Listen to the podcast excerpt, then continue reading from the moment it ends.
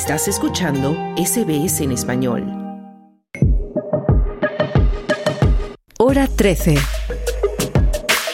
Salud.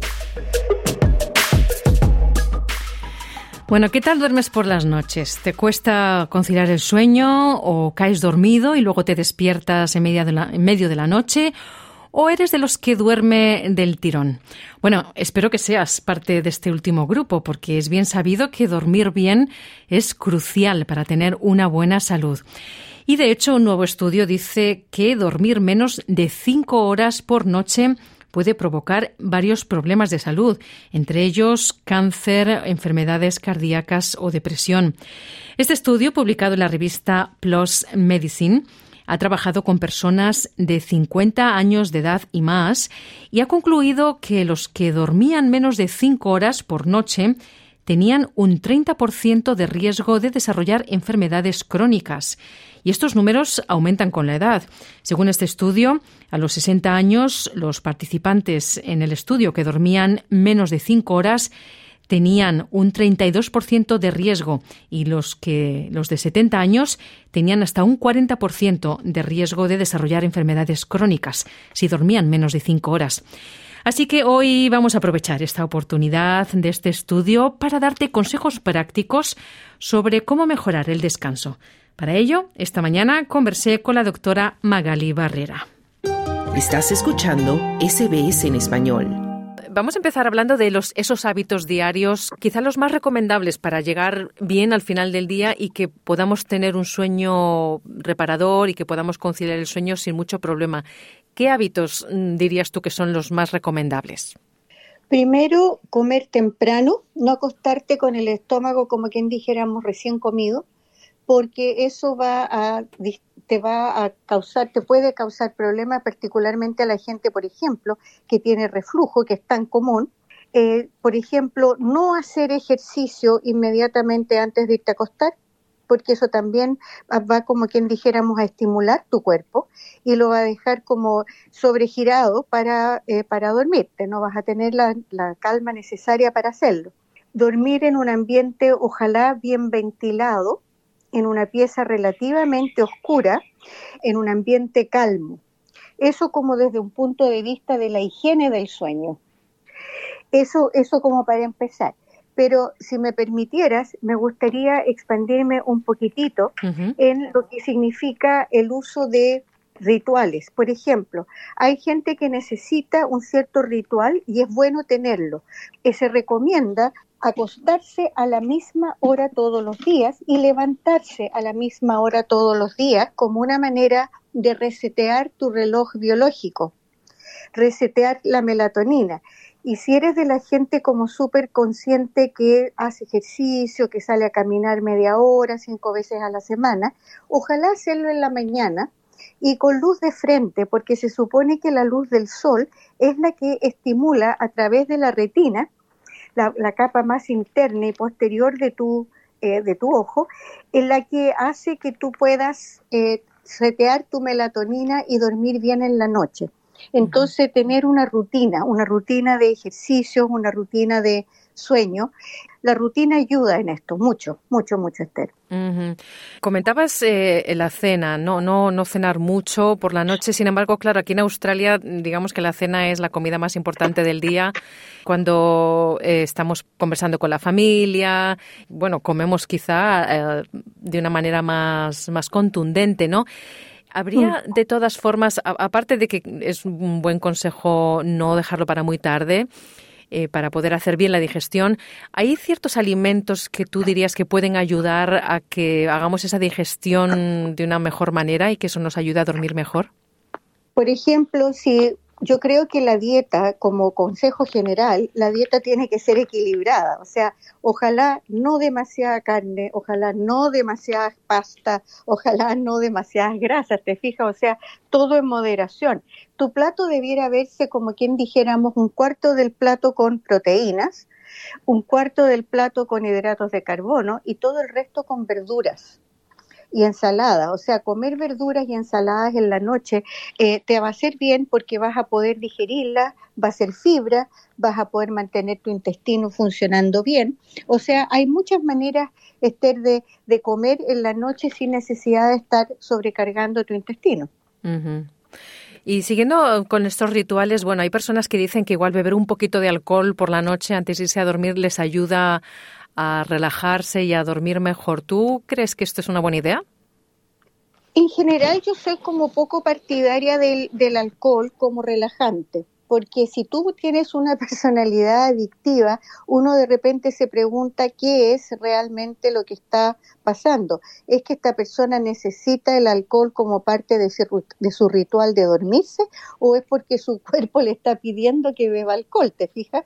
Entonces, es como un poquitito difícil de decir eh, sin conocer a la persona con la que estoy hablando, qué otros factores de riesgo tiene. A mí personalmente creo que las mujeres, por ejemplo, no debemos beber alcohol más de cinco veces a la semana y no más allá de un standard drink. Por una bebida estándar me refiero a, por ejemplo, una copa de vino chica, o un cuarto de copa de alcohol fuerte, como whisky, por ejemplo, ya la cantidad equivalente más o menos como una taza de cerveza. Eso es como los equivalentes de un de una bebida estándar, ya, porque las mujeres no manejamos el alcohol eficientemente y nos hace mucho más daño que a los hombres en general. Somos como quien dijéramos más susceptibles al daño que el alcohol le produce al hígado. Entonces, a mí personalmente el alcohol no me parece una buena medida de relajación sin conocer al paciente. Eh, yo le tengo temor al alcohol, encuentro que es una de las drogas más nefastas en general para la sociedad, digamos. Mm. ¿ya? Lo otro que me parece importante es eh, reconocer la dificultad de dormir como una manifestación de otro problema de salud. Porque hay gente que dice, ah, es que yo si no eh, me tomo este traguito, si no hago tal cosa, no me duerma. Ya si no me tomo la tabletita famosa que las odio con toda mi alma, ya tú sabes que la depresión, uno de los pilares fundamentales de los síntomas de depresión es la desregulación del ciclo sueño-vigilia. Entonces, de repente, no reconocer que la, que tu insomnia, que tu dificultad de quedarte dormido o de mantenerte dormido puede tener otras causas y que esa otra causa sea una depresión. Porque que tú no duermas bien de vez en cuando, como que un poco da lo mismo. Pero si ya pasan dos semanas, un mes, dos meses, tres meses, hay que preguntarse, ¿es realmente solo insomnia o hay algo más que te está aquejando que te impide dormir? Mm.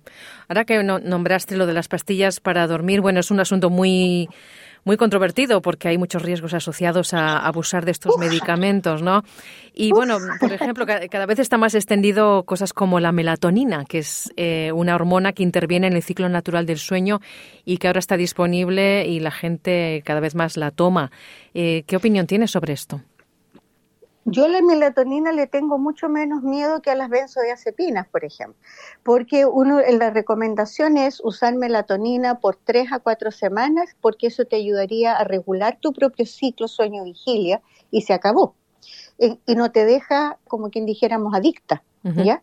En cambio, las benzodiazepinas, que son en el fondo eh, hipnóticos, todos ellos son adictivos, todos, no hay ni uno que no lo sea ni uno, ni los más suavecitos, no, pero es que te me dijeron que esto no me iba a acostumbrar, todo eso es mentira, son todos adictivos.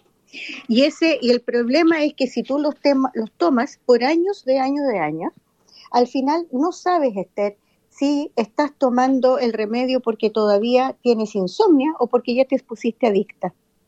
Yo, como te digo, yo los hipnóticos los odio, los odio con toda mi alma porque encuentro que hacen un daño tremendo y porque además la gente mayor, ponte tú, tiene problemas serios con interferir con tu capacidad cognitiva. Eso significa que tienes problemas para aprender cosas nuevas, para crear nuevos circuitos en tu cerebro, etcétera. Entonces, son remedios extraordinariamente dañinos.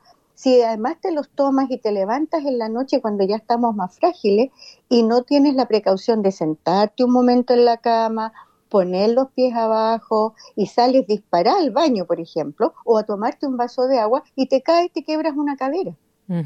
Entonces, son remedios que conllevan una serie de riesgos extras que no son buenos y que uno los puede tratar de, los debería tratar de evitar. Lo que está claro es que hay que evitar llegar a este punto, ¿no? Y, tratar de tener mm, hábitos saludables durante el día para poder llegar en un buen estado al sueño, poder tener un, sueño reparador. Bueno, y está luego también el tema de los, de los aparatos electrónicos, ¿no? Que todos utilizamos constantemente y que solemos llevarnos con nosotros a la cama para leer o para tener el móvil ahí pegado a nosotros. Bueno, no es muy recomendable hacer esto justo antes de dormir, ¿no? No es, no, no es muy recomendable. No es muy recomendable ni mirar eh, películas, nada que tenga, nada que sea basado en una pantalla. No, no, se recomienda hacer nada que te sobreestimule el cerebro. Por ejemplo, ver películas eh, que te den susto, que te den miedo. Ver programas de televisión que te den, que te dejen como sobregirado, eh, tampoco conviene porque te va a costar, cuesta mucho más que tu cerebro. Si tú no tienes la capacidad de, por ejemplo, de hacer meditación y aquietar tu cerebro antes de dormirte, te va a costar mucho más. Entonces, cada persona sabe, como se dice, dónde le aprieta el zapato. ¿Ya? Ese, personalmente creo que no conviene, bajo ningún punto, ver ver películas ni estar en situaciones que te sobre eh, que te sobregiren, que te sobreexciten porque te va a hacer daño. Es tan sencillo como eso. Muy bien, pues doctora Magali Barrera, muchísimas gracias por todos tus consejos para poder dormir bien. De nada, ¿de qué? Pues gracias. ¿Quieres escuchar más historias como esta? Descárgatelas en Apple Podcasts, Google Podcasts, Spotify o en tu plataforma de podcast favorita.